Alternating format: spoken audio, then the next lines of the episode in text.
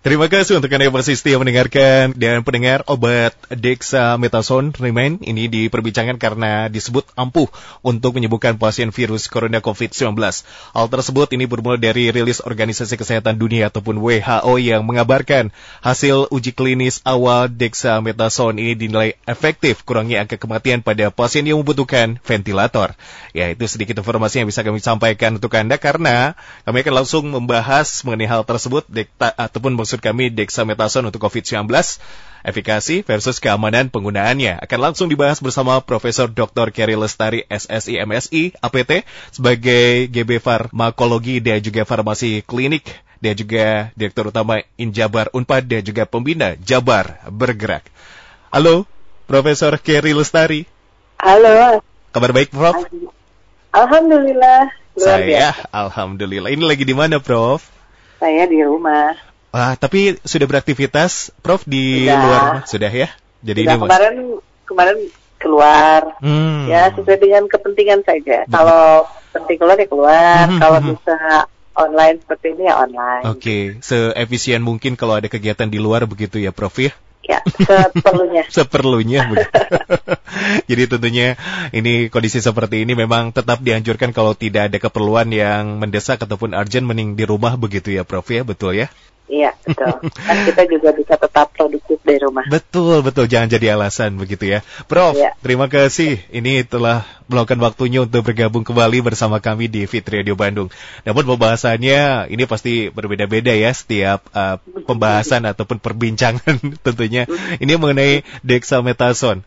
Ini Iya. katanya yang memang beberapa waktu ataupun ya saat ini masih hangat gitu untuk diperbincangkan. Ini mengenai untuk COVID-19. Efikasi versus keamanan penggunaannya. Nah, ini akan menjadi pembahasan. Tapi sebelum kita membahas mengenai efikasi ataupun keamanan penggunaannya secara detail oleh profesor, ini tentunya kita akan membahas terlebih dahulu mengenai obatnya sendiri yang memang saat ini sedang viral begitu. Dexamethasone ini sebetulnya obat apa, Prof? Mungkin bisa dijelaskan, silakan. Ya dexamethasone udah banyak dikenal oleh masyarakat. Obatnya murah. Di puskesmas juga ada, gitu ya. Di apotek juga ada. Namun eh, tergolong dalam obat keras golongan kortikosteroid. Sehingga hati-hati ya, kalau obat keras itu harus dengan eh, penggunaannya harus dengan resep dokter dan pantauan dokter. Nah, saat ini seperti seperti yang sebelum-sebelumnya saya bahas bahwa penggunaan obat dalam kondisi kedaruratan atau emergency use ini kita menggunakan obat yang ada di masyarakat yang telah ada. Kenapa? Karena profil obatnya kita sudah tahu. Jadi tidak dari nol lah ya gitu. Sehingga dexamethasone sendiri ini eh, kita tahu bahwa saat ini memang sebelum untuk COVID-19 ini digunakan untuk berbagai terapi ya, di antaranya misalnya untuk alergi, dia ada juga digunakan untuk eh, peradangan, Iya. kemudian juga digunakan untuk salah satu ajukan juga atau bersama-sama dengan kemoterapi untuk terapi kanker, juga untuk pengobatan kelainan darah, untuk asma, alergi pada mata, Mhm, THC hingga autoimun banyak lah yang apa namanya menggunakan dexamethasone ini sehingga karena efeknya juga cepat gitu, kemudian juga pasien yang menggunakan obat ini langsung merasakan seger atau langsung merasakan enak digunakan Mhm, obat mhm. ini sehingga obat ini kadang-kadang juga disalahgunakan Hmm, gitu jadi campuran dalam jamu Begitu dan ya. kadang-kadang dijadikan eh, ya orang bi- bilangnya ini adalah obat dewa Obat Saking dewa. karena Mhm, mhm. ya karena efeknya cepat dan Mhm. juga eh, dia itu memperbaiki kondisinya tuh langsung kerasa oleh pasien gitu Hmm. ya cuman ya tetap tidak lepas dari efek samping sehingga penggunaannya tergolong dalam obat keras harus Iya, iya. dengan pantauan dokter Oke baik. Ya terima kasih Prof uh, pemaparannya. Jadi tentunya dexamethasone ini sudah familiar ataupun mungkin sudah dekat sebetulnya dengan masyarakat ya karena memang Ya, setiap hari digunakan beberapa dalam Mhm. terapi beberapa penyakit sih, Kang Mhm, Regi. mhm. Baik berarti bukan uh, hal yang baru demikian ya Prof ya. Bukan dan memang awal penggunaan dexamethasone untuk uh, COVID-19 Iya ini iya. berdasarkan hasil riset dari tim di Inggris. Memang Oke. dari awal di Inggris ini dexamethasone sudah digunakan untuk terapi COVID-19. Hmm, baik. Dan akhirnya pun uh, WHO pun merilis begitu ya mengenai dexamethasone ini. Apa yang harus diperhatikan, Prof, dari penggunaannya? Bukan berarti juga tentunya uh, masyarakat walaupun ini bebas tidak diperuntukkan untuk dikonsumsi setiap hari, misal begitu. Oh, enggak, enggak. Mm -hmm. Bukan bebas. Obat ini obat keras. Oke. Okay. Jadi penggunaannya harus dengan resep dokter. Hmm, jadi tanpa resep jadi dokter tidak disarankan kepada masyarakat untuk untuk menyimpan atau nyetok obat ini gitu. Iya, yang ditakutkan kan kalau orang Indonesia hideng ya dok ya, uh, maksudnya hideng, rajin begitu. Ada pemberitaan mengenai ini langsung, wah iya deksa ke, ke apotek begitu dok, nah takutnya ya. begitu ya. Ya mungkin kita kita apa ya, kita hargai semangatnya bahwa masyarakat ingin menjaga iya, iya. kesehatannya, iya. namun hmm. tentu kita edukasi kira-kira yang baik itu dengan apa. Baik. Menjaga itu dia Prof yang akan kita bahas selanjutnya. Sebetulnya apa yang harus diperhatikan semisal memang di rumah ataupun ada niatan misal begitu ya Prof ya ingin beli, nyetok dan lain sebagainya. Apa yang harus ya. diperhatikan dari obat dexamethasone ini Prof? Ya.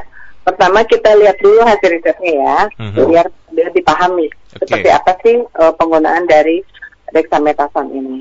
Jadi secara secara singkat bahwa dexamethasone ini digunakan untuk pasien COVID-19 yang moderate ke severe atau yang sedang ke parah gitu ya. Nah kan e, pasien COVID-19 itu ada tiga kategori, malah empat dengan OTG ya. Jadi ada OTG, ada ringan, ada sedang, ada parah. Nah hasil riset di Inggris itu menyatakan bahwa dexamethasone ini efek efikasinya terlihat pada pasien yang parah yang sudah menggunakan ventilator dan pasien yang sedang yang menggunakan oksigen. Sedangkan untuk pasien yang ringan, nah bahkan OTG tidak menunjukkan ada perbedaan yang signifikan gitu. Jadi ini tuh digunakan hanya untuk pasien-pasien yang memang dirawat di rumah sakit. Kenapa? Karena pasien yang ringan dan dan e, katakanlah dan OTG itu biasanya kan mm -hmm bisa untuk isolasi mandiri ataupun juga isolasi di rumah. Nah, sehingga penggunaan dexamethasone untuk COVID-19 ini adalah untuk pasien yang sedang ke parah, yang memang kategori pasien sedang ke parah itu harus dirawat di rumah sakit gitu. Kenapa sih harus harus di dengan perhatian dengan atau dengan uh, pantauan dokter? Mm -hmm. Karena efek sampingnya gitu ya. Hmm, okay. Jadi efek sampingnya itu apa, Prof? Ini yang yang yang harus menjadi perhatian. Jadi kalau dalam penggunaan yang jangka waktu lama, apalagi kalau misalnya dijadikan ini sebagai pencegahan sangat tidak disarankan dan bahkan dilarang. Baik, baik. Ya. Mm -hmm. Sekali lagi, ini adalah untuk pengobatan pasien COVID-19 mm -hmm. sedang ke parah. Sedang ya. ke parah. Jadi sedang kepala itu adanya di mana? Adanya di rumah sakit. Hmm. Dan harus dengan pantauan dokter. Gimana untuk pencegahan? Tidak boleh. Karena penggunaan dexamethasone dalam jangka waktu panjang. Kan biasanya pencegahan buat jangka waktu panjang ya. Hmm, hmm, hmm, hmm. Justru akan menurunkan sistem imun. Itu bahayanya. Ya, jadi uh, sifat dari dexamethasone ini kan juga sebagai satu ya, ya untuk apa ya untuk mengobati mengobati penyakit autoimun. Yeah. Sehingga efek sampingnya juga akan menyebabkan terjadinya rentan kena infeksi karena sistem imunnya akan menurun hmm. gitu ya. Nah kemudian selain itu efek sampingnya itu adalah muka menjadi monset, jadi bulat kayak bulan gitu ya. Kemudian kalau penggunaan jangka waktu lama juga akan muncul punuk di bahu kayak bahu leham. Jadi kan ada tuh di bahu tuh yang kayak punuk gitu ya. Iya, iya, iya. Kemudian malah osteoporosis. Oh. Penggunaan jangka waktu lama. Okay. Jadi menggunakan dexamethasone rasanya segar atau misalnya pegalinunya hilang. Hmm, hmm, Tapi hmm. lama kelamaan itu dapat menyebabkan osteoporosis. Kemudian kulit menjadi mudah lebam. Nah, kemudian juga, nah bahayanya lagi kadar gula darah bisa meningkat. Hmm. Padahal dia nggak diabetes awalnya, ya. Dan juga ada beberapa efek samping lain, termasuk di antaranya adalah terjadinya penipisan kulit dan terjadi garis-garis merah yang kita sebut sebagai seri gitu ya. Jadi gejala-gejala ini disebut sebagai Cushing syndrome, yaitu sindroma akibat kelebihan dari hormon kortisol, termasuk di antaranya adalah dexamethasone. Gitu mas. Baik, Prof. Terima kasih. Nah, itu dia pendengar ya. Sudah disampaikan oleh Profesor Kerry bahwa dexamethasone ini tidak sembarangan dan memang harus atas resep dokter. Jangan ada niatan hal-hal yang mungkin ditakutkan seperti menyetok dan lain sebagainya. Tidak diperuntukkan ya. seperti itu ya, Prof. Walaupun tidak boleh untuk mencegah ya. Iya, iya. Walaupun memang diperuntukkan untuk COVID-19, kondisinya sedang keparah juga ya, Prof ya? Ya, sedang keparah yang oh. ada di rumah sakit. Baik, itu nah, dia. Kalau hmm. mencegah itu gimana? Oke. Okay. Nah, nanti ya dibahas lagi. Siap, siap, siap. Baik, Prof biasanya kalau obat uh, dexamethasone ini dokter sendiri meresepkan ke pasiennya, ini terlebih dari COVID juga begitu ya, di luar itu. Hmm. Ini biasanya dosis dan aturan pemakaiannya bagaimana dok? Ataupun Prof? Ya, kalau aturan pemakaian sih sesuai dengan sesuai dengan kepentingannya, mm-hmm. ya. Mm-hmm. Karena kan berbagai sediaan tersedia, di antaranya ada sediaan topikal, ya kayak bentuk salep untuk mereka yang yang apa alergi ada ruang merah-merah mm-hmm, gitu ya. Mm-hmm. Kalau untuk yang tadi untuk sediaan topikal. Nah ada juga dalam bentuk uh, apa namanya tuh tablet gitu. Yeah, nah yeah. tablet ini untuk apa namanya untuk mencegah peradangan gitu ya. Dosisnya macam-macam tergantung dari uh, peradangan itu disebabkan oleh apa. Kemudian misalkan ada juga uh, multiple sclerosis, ada edema cerebral ini bisa menggunakan yang sediaan intravena.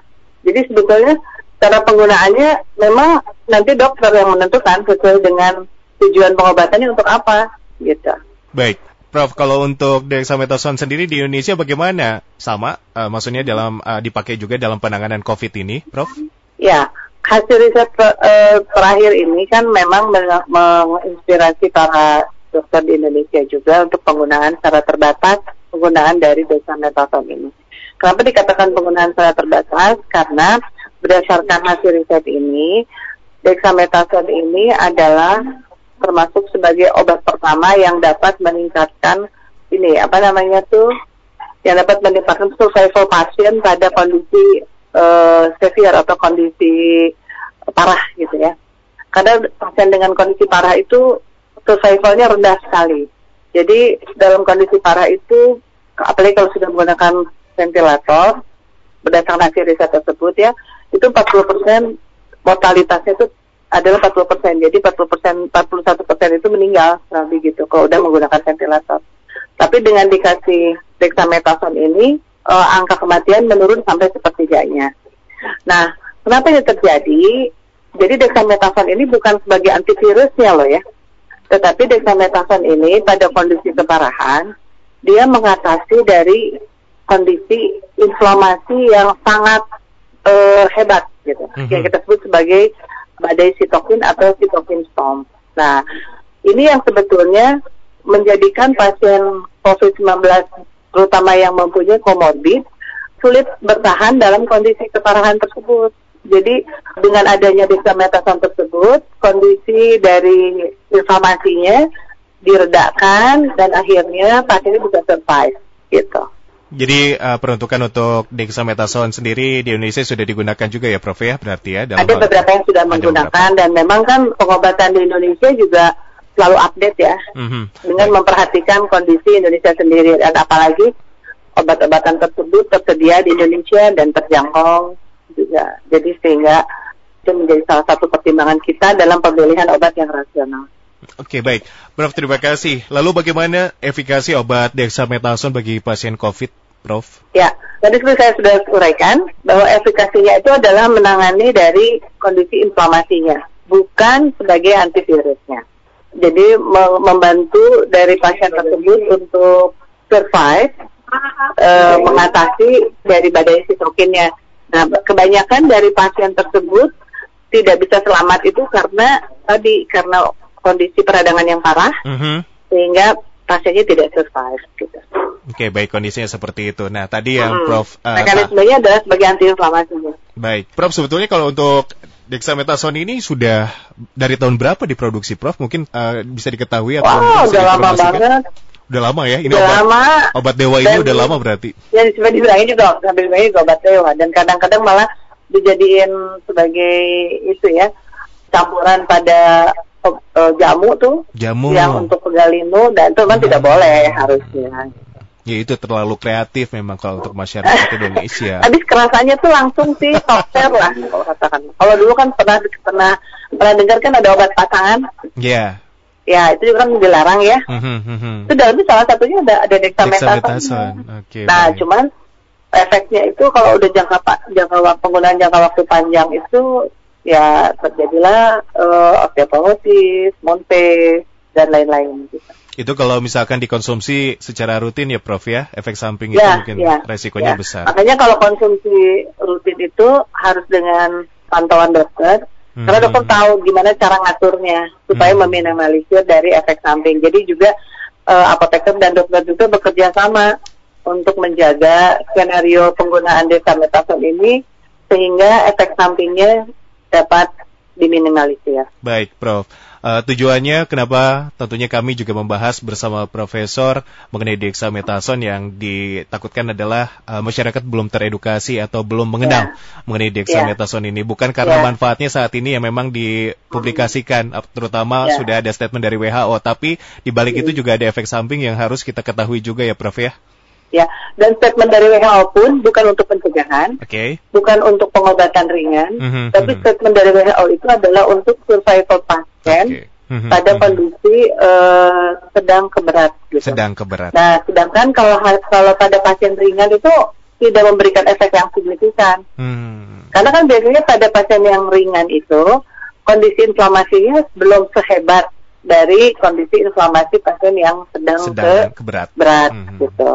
Sehingga sebetulnya kalau pasien yang ringan atau malah OTG itu sebetulnya tubuh itu bisa survive Mhm, gitu. mhm. Jadi jadi dibilangnya juga dexamethasone ini bukan antivirusnya, Iya. tetapi sebagai obat yang dapat membantu survival pasien. Oke, membantu ya supaya tetap survive di kondisi Survive ringan ke berat begitu parah. ya. Oke, Ya. baik. Sekali lagi Profesor Kerry pendengar menekankan bahwa obat ini eh, tidak sembarangan untuk dikonsumsi terutama dengan tujuan lain ya di luar Covid juga sama karena efek sampingnya juga bisa beresiko terhadap kesehatan Anda ataupun kondisi Anda. Dan Ya. untuk Covid pun ini dengan kondisi yang parah ya, bukan yang biasa apalagi yang OTG Bukan. ataupun ODP, Ya. PDP begitu ya. Apalagi nggak boleh buat pencegahan loh. Nah, Soalnya banyak yang tidak nyetok buat pencegahan, banyak yang nanya. Aduh. Bisa untuk mencegah, waduh. Nggak Ya. boleh ya. Tidak boleh ya, sudah dipastikan tidak boleh. Nah, lalu Tidak. Prof yang yang lebih baik itu untuk karena kan tadi tujuannya baik ya. Tujuannya menyetok ini untuk mencegah lah minimal begitu ya, Prof ya. Lalu pencegahan yang baik dan tepat untuk Covid ini apa, Prof? Ya, seperti kita pernah bahas ya. Mhm. Untuk pencegahan adalah konsumsi nutrasikal atau makanan fungsional yang sifatnya sebagai antioksidan dan antiinflamasi.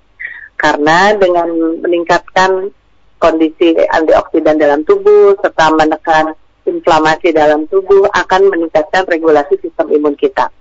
Kenapa sih kita harus eh, me- meningkatkan sistem imun kita?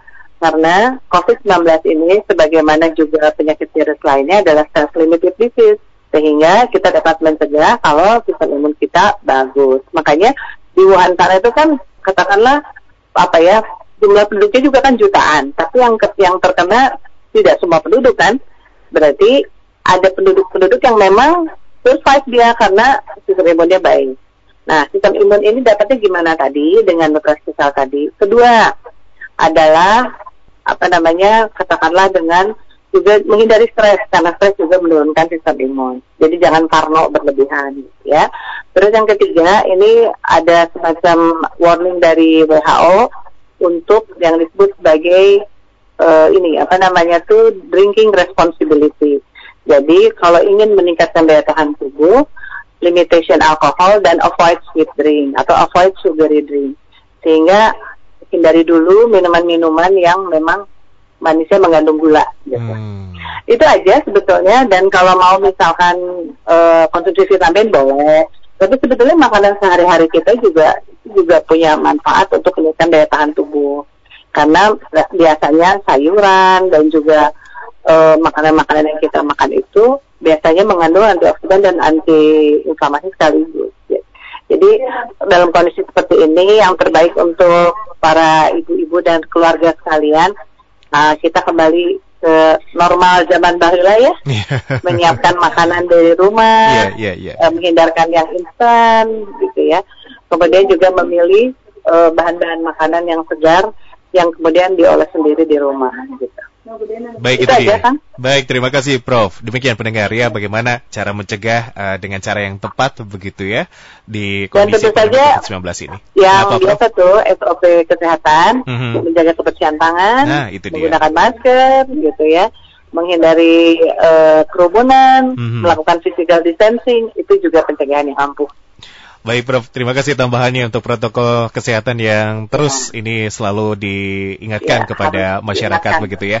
Baik Prof, kita ke pertanyaan dari pendengar ya. Ini sudah ada yang masuk melalui WhatsApp di 0811 2102 948. Halo, saya Yuda di Caringin. Saya mau tanya, apakah akan ada ketergantungan bila ini sekali konsumsi dexamethasone katanya, Prof? Ya iya, karena kan eh, kalau mengkonsumsi dexamethasone tuh badan tuh kayak seger gitu ya, kayak yang kuat gitu. Jadi pada saat sekali kita merasakan efek enaknya dexamethasone, tagih gitu loh badannya. Jadi bukan efek aditifnya, tetapi karena kita nagih aja karena eh enak tuh seger ya kalau pakai ini gitu. Gitu sih. Apalagi kalau misalkan memang aktivitasnya padat, kalau sudah dirasa ada Oh. obat yang begitu membuat apa ya Hmm. seger begitu udah Iya, kan ya kebayang dong Kang Regi misalnya Mhm. kita pegal-pegal capek Iya. minum obat itu langsung gereng-gereng lagi kan jadi pengen terus ya. Gitu. Ya pasti adalah sebenarnya kita sadari bahwa itu bukan bukan yang bagus untuk badan kita Iya, karena ada efek yang utamanya sih selain dari kalau Moonfest kan tampilan ya. Terus kemudian kalau katakanlah tadi osteo- osteoporosis juga itu juga akan menyebabkan juga kita Mhm. menderita kan sakit ya yang kena osteoporosis itu. Jadi yang terakhir mah ini yang lebih bahaya mah Apa, sistem Bro? imunnya menurun karena dia jadi imunosupresan. Jadi bahaya juga ya efek sampingnya yang tadi Iya. niatnya pengen segar. Kan kita pengennya bugar. mah meningkatkan sistem imunitas. Iya, itu dia. Oke Iya. baik itu dia Mas Yuda terima kasih. Prof selanjutnya ada Ibu Tania di Buah Batu ya. Ini eh, kebetulan Mbak Tania ini asisten apoteker. Waktu itu sempat ada pelanggan yang maksa ingin membeli eh, dexamethasone sampai apoteker senior ini turun tangan katanya Prof. Dan untuk untuk jaga-jaga ini kepada para apoteker lainnya, bagaimana Prof cara menghadapi pelanggan seperti ini karena sudah dijelaskan baik-baik mengenai obat dexamethasone contohnya mungkin dengan obat lain misalkan begitu sama. Ini bagaimana Prof? Ya, untuk sejawat apoteker dan juga asisten apoteker semua di mana pun berada, pertama saya ucapkan eh, salam perjuangan, karena kita semua di garda untuk menjaga penggunaan obat yang rasional. Jadi kalau ada yang seperti itu, sesuai dengan aturan dari Good Pharmaceutical Practice atau GPPD apotik bahwa kita tidak memberikan obat keras tanpa resep dokter kepada siapa pun itu. Jadi kalau obat keras itu ke- keluarnya harus dengan resep dokter gitu. Itu aja. Jawabannya begitu kalau misalkan Iya. ada yang maksa mah sudah lah Kalau ya. ada yang maksa ya mohon maaf, eh, silakan eh, resep dokternya mana gitu. Ah, iya gituin aja ya. Itu juga kan di luar negeri kalau cari obat ya tidak dilayani, weh. Betul, betul. Uh, ketat sekali apalagi kalau di luar ya, Prof ya. Iya. Mbak Tania, terima kasih telah berbagi. Yang kondisi memang banyak Tapi juga. tentu saja dengan baik ya Betul. menginformasikannya. Betul, jangan jangan pakai emosi. Hmm, jangan sarwana gitunya, Prof. Jangan saruan. Nanti kalau kepalanya panas, waduh, Eh. ribut. Ada satu lagi salam sehat ini saya Andrian di Rancaikek. Izin bertanya katanya, apakah di Indonesia sendiri ada kemungkinan menggunakan obat dexamethasone secara keseluruhan begitu di rumah sakit rujukan untuk pasien COVID katanya Prof? Oh iya, sangat dimungkinkan karena dexamethasone ini tersedia di rumah sakit, di puskesmas, di apotek tersedia. Tapi penggunaannya untuk eh, pasien yang gimana dulu, Mhm, gitu. mhm. Jadi tadi kan sudah jelaskan kriteria pasiennya itu yang seperti apa, dengan mekanisme kerja yang bagaimana, Iya, sehingga iya. dokter akan menentukan pasien ini cocoknya pakai obat apa. Mhm, Kalau ternyata mhm. memang cocok pakai dexamethasone, ya dipakai, gitu. Baik Prof, tentunya terima kasih telah menanggapi interaksi dari pendengar ya Prof ya. Sebelum closing statement saya ingin melebar sedikit saja Prof. Tanggapan dari Profesor mengenai vaksin yang buatan dalam negeri. Ini tentunya yang mungkin kemarin-kemarin juga diinformasikan Prof. Oh iya, Eh, vaksin ini sedang on progress Oke. dengan leadnya dari Bio Farma, Mhm, ada lembaga Eijkman, Mhm. dan juga kalau dari Unpad itu fokus Nandi yang mengawal gitu Iya, iya. ya. sekarang sedang uji klinik. Jadi intinya dengan vaksin ini maka kita bisa uh, lebih lebih apa ya lebih percaya diri untuk bertahan terhadap COVID-19 ini karena hmm. dengan dengan pengembangan vaksin ini kita dapat memberikan kekebalan buatan kepada mm-hmm. uh, masyarakat kita. Nah, doakan saja semoga prosesnya berjalan dengan lancar.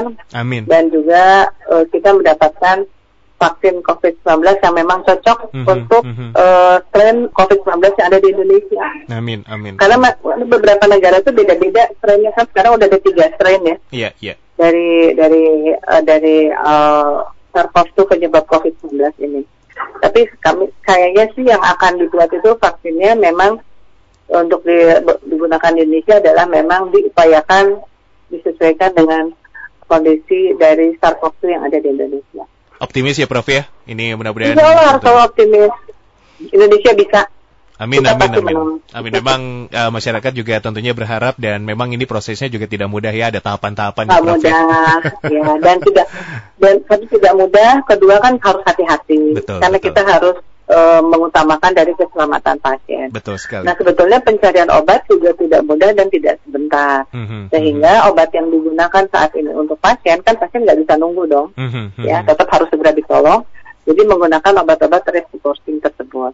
Dan memang para peneliti kemudian juga tenaga medis di Indonesia ini mempunyai komunikasi erat dengan beberapa sentra-sentra riset di global sehingga kita mengikuti update uh, apa yang terjadi di beberapa sentra riset tersebut. Baik, Profesor Kerry, terima kasih informasi tambahannya mengenai vaksin dan tentunya ditutup dengan closing statement yang ingin disampaikan kepada pendengar. Bangga, Prof. Ya, uh, closing statement saya merujuk pada judul dexamethasone untuk uh, COVID-19, efikasi versus keamanan pemakaiannya. Sehingga dexamethasone ini tidak direkomendasikan untuk uh, dikonsumsi secara sembarangan. Penggunaannya hanya untuk pasien yang sedang keparah di bawah uh, pantauan dokter di rumah sakit serta dilarang untuk digunakan masyarakat luas sebagai salah satu obat untuk mencegah COVID-19.